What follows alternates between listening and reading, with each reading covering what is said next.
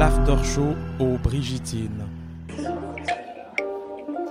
La danse contemporaine en dialogue et en décryptage dans une ambiance post-spectacle, alors que les corps viennent de s'assagir, que la respiration a repris son rythme apaisé, que le son des derniers applaudissements s'amenuise. Migration, mouvement, déplacement et vie mise en péril. Le quatrième épisode de l'After Show plonge dans le grand thème de la migration avec Shantala Pèpe qui présente en première mondiale aux Brigittines son nouveau spectacle Rafales. La scène est plongée dans la semi-pénombre. Le vent souffle. On entend le son des vagues percutant violemment une embarcation. La tempête fait rage, ajoutant sa violence à celle que ressentent déjà les personnages que l'on voit apparaître sur scène, dont on devine les parcours assurés, sinon douloureux. Ils se tiennent néanmoins droits et surtout restent soudés. La chorégraphie de Shantala Pèpe explore l'image du groupe affrontant l'adversité. Depuis des temps immémoriaux, les hommes migrent, quittent leur terre natale pour aller vers l'inconnu, poussés par le désir d'une vie meilleure et souvent au péril de leur vie. Face au danger, comment les corps se fédèrent-ils et comment se mettent-ils en mouvement? C'est la question autour de laquelle la pièce se construit. Par le biais d'un groupe de 5 femmes et hommes projetés dans un environnement imaginaire hostile, Shantala Pèpe confronte la notion de danger à celle de l'entraide et de la solidarité. L'After Show est un podcast de La Pointe et des Brigittines, enregistré devant public après les représentations aux Brigittines à Bruxelles. Il est animé par Philippe Couture, avec en alternance les intervieweuses et intervieweurs Flor Herman, Edith Berthollet, Steven de Belder et Oonagh Duckworth. Aujourd'hui, c'est Oonagh Duckworth qui est au micro de l'After Show et qui interviewe Shantala Pèpe. Dans l'ordre interviendront aussi les interprètes Frauke Marienne et Louis-Nam Levano, puis le scénographe et créateur Lumière Hugues Girard, le compositeur Thomas Turin, suivi par l'interprète Nadir Louatib et à nouveau Frauke Marienne. Merci beaucoup pour ce périple. Enfin, dans une boîte noire, j'ai l'impression que vous nous avez voyagé dans une notion turbulente, parfois terrifiante, parfois sous l'eau aussi, j'ai l'impression. Donc Shantala, est-ce que tu peux commencer par nous expliquer quelle était l'inspiration, enfin pourquoi tu voulais créer cette pièce qui esthétiquement était très beau, mais aussi qui, je pense, soulève beaucoup de questions quand même. Au tout départ, le déclencheur, c'était une photo que j'ai découverte sur Internet qui m'a beaucoup bougée et poursuivie pendant des mois. Qui était la photo d'une femme retrouvée au fond des eaux, large de Lampedusa, avec son enfant encore dans les bras, 15 jours après sa noyade. Je suis tombée comme ça par hasard, en fait, là-dessus. Mon enfant avait à peu près le même âge. Enfin bon, ça a fait bouger beaucoup de choses, évidemment, avec ce qui se passe en ce moment. J'ai eu des images qui ont commencé à venir et et une fiction qui a commencé à naître dans ma tête. Et en fait, c'est arrivé un peu comme ça. Et donc, je ne savais pas par quel biais, au départ, j'allais traiter ça. Mais j'avais quand même très envie de parler d'un groupe qui se retrouve ballotté par les éléments ou par des forces extérieures, par des conditions extérieures qui les projettent, en fait, dans des situations et dans des espaces contraignant, enfin forcé. Ça m'intéressait de voir ce qui se passait à l'intérieur de ce groupe et comment, l'entraide se mettait en place. J'ai envie d'abord de parler du forme et comment vous avez travaillé ensemble. Enfin, comment dans le gestuel qui est parfois très narratif, on voit les danseurs se tirer ou se pousser dans l'eau, il me semblait, ou vraiment avec des gestes plus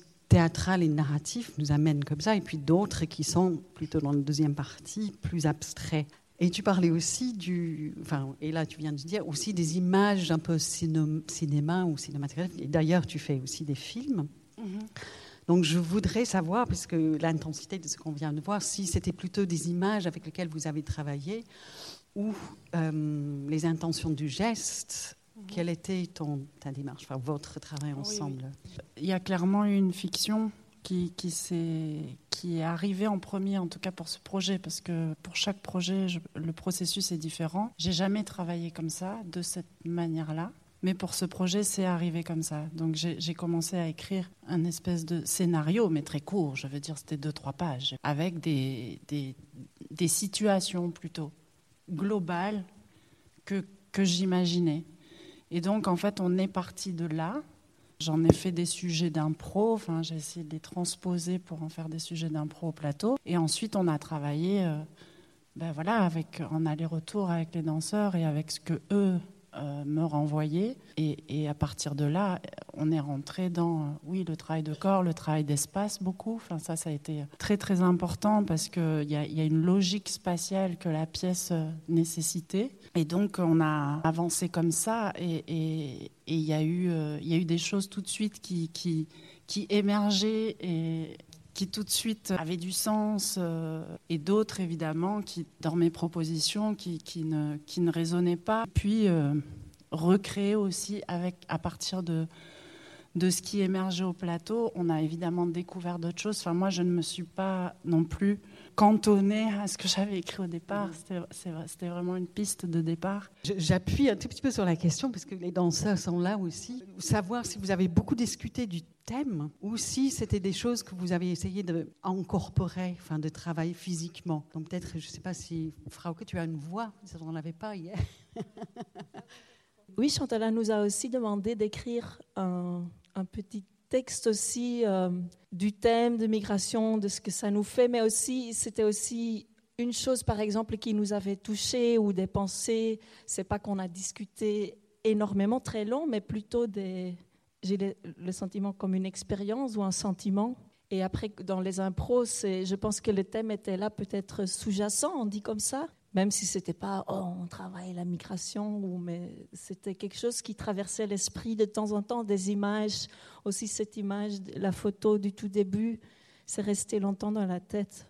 On a surtout en fait échangé des DVD et des images, de l'archive, plus des documents. On n'a pas débattu, rationnellement analysé le thème, parce que si on se penche là-dessus, je pense que c'est juste de la folie. Enfin, c'est trop de paradoxes, c'est trop de contradictions, et honnêtement, on ne s'en sort pas. Et Shantala, elle n'a pas arrêté de répéter qu'elle voulait de la lumière, en fait, à travers ce thème. Et je ne sais pas si elle l'a déjà dit, mais c'est vraiment l'empathie, en fait. J'ai l'impression qu'on cherche dans la pièce. Et c'est notre accès à l'empathie. Et du coup, ce que disait Frauke, c'est qu'elle nous a demandé une expérience par rapport au sujet où on peut ressentir vraiment une connexion, en fait. Mais en fait, tu dis que c'est un groupe aussi de générations différentes, mais il n'y a pas, il me semblait, des relations de famille ou des choses précises. C'était un choix d'avoir ce groupe-là. Oui. Il y a une humanité en scène, en fait, et cette humanité, elle est riche, elle est plurielle. Et c'était important pour moi qu'il y ait plusieurs générations. Enfin... Mais peut-être, Hugues, à côté, tu as fait le décor et aussi la lumière qui impose quand même beaucoup l'ambiance avec la musique. Comment vous avez travaillé ensemble? Est-ce que c'était un peu le...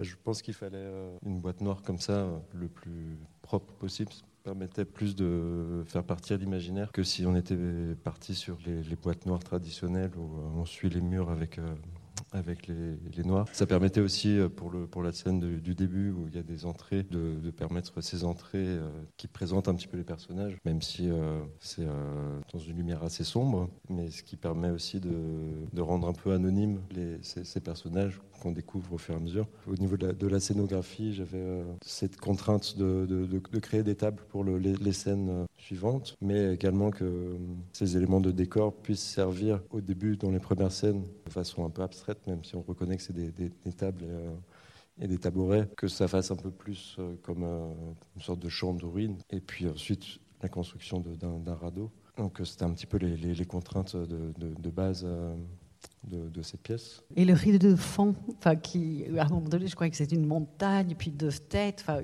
ce qui s'ouvre deux fois. Là, c'était à nous de décider ou est-ce qu'il y avait quand même une... je pense qu'on peut laisser chacun décider de ce qu'il voit, mais en tout cas, ce que je voulais représenter, c'était une menace qui arrive et qui contraint ces personnages. Je voulais aussi travailler avec un cyclo sur cette première scène. Je pense que c'était... indispensable pour rester dans une lumière si faible, on va dire. C'est des lumières presque de lune, en fait. comme si ils étaient éclairés par la lune. Et le fait de travailler avec ce cyclo permettait de découper les silhouettes, de prolonger le plateau. Et tout ça s'est développé ensemble. Enfin, c'est la même question que j'aimerais demander à Thomas par rapport à la musique. Enfin, j'ai l'impression que c'est une pièce dont toutes les parties sont indispensables. Enfin, la musique, elle est aussi. Enfin, la musique, bon sang, il est parfois très dominant aussi. C'était, j'imagine, une volonté. Elle nous écrase parfois. Et donc, est-ce que vous avez beaucoup ensemble Shantala nous a clairement dit, voilà, on va parler de nature, de force, d'énergie, de tornade, de rafale. Le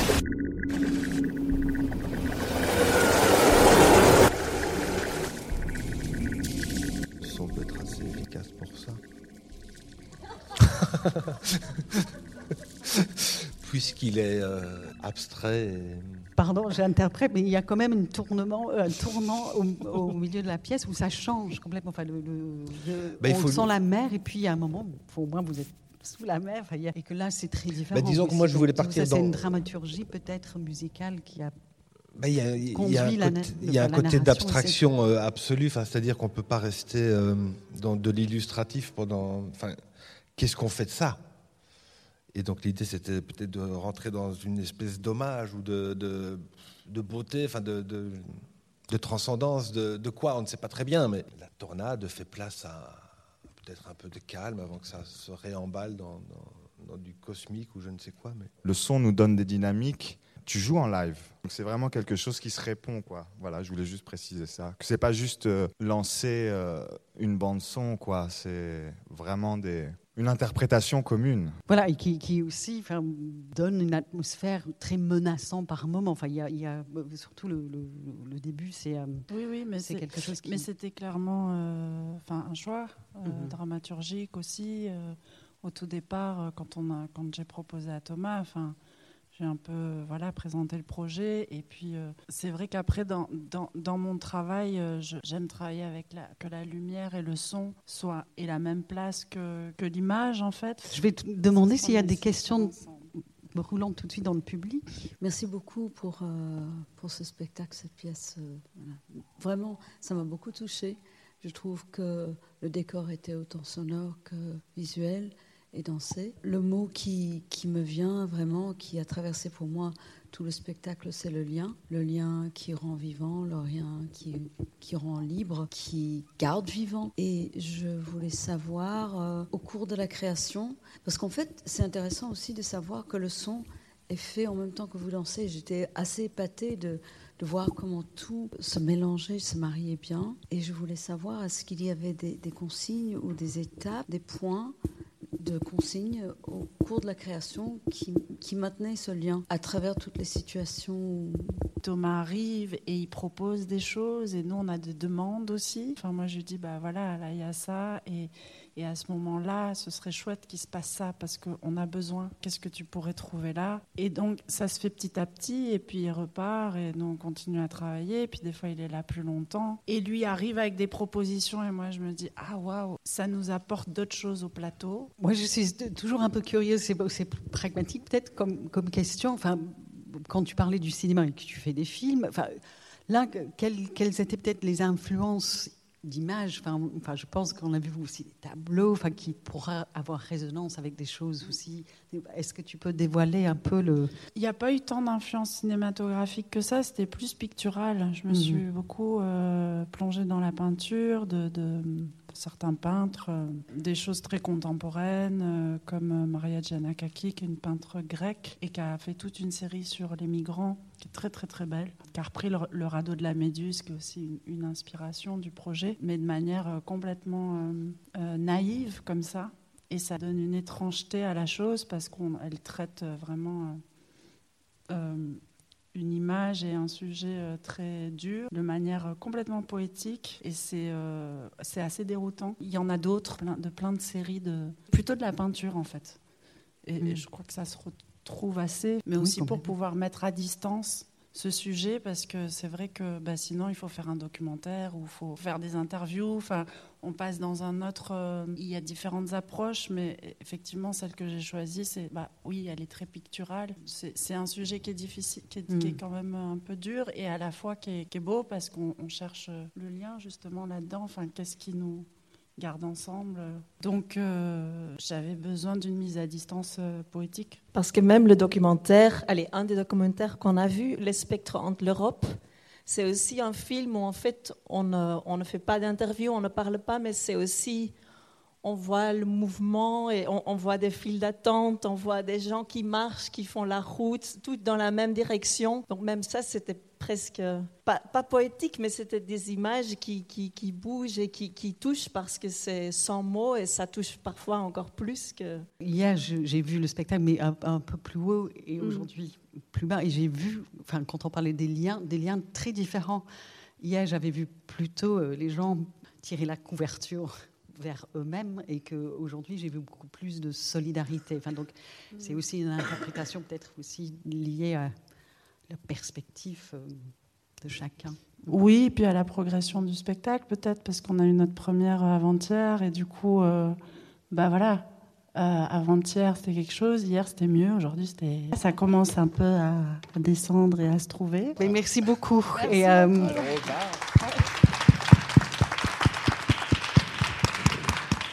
d'entendre le 4e épisode de l'After Show aux Brigittines avec Shantala Pèpe et son équipe, interviewée par Oonagh Duckworth. Un podcast de La Pointe et des Brigittines. Animation, réalisation et montage par Philippe Couture. Musique du générique par Frédéric Lepaffe. Prise de son aux Brigittines par Vincent Lemaître ou Alexandre Chardaire. Voix additionnelle enregistrée par Axel Jacquemin avec la collaboration de Sandrine Tielemans et Jessica Fouché.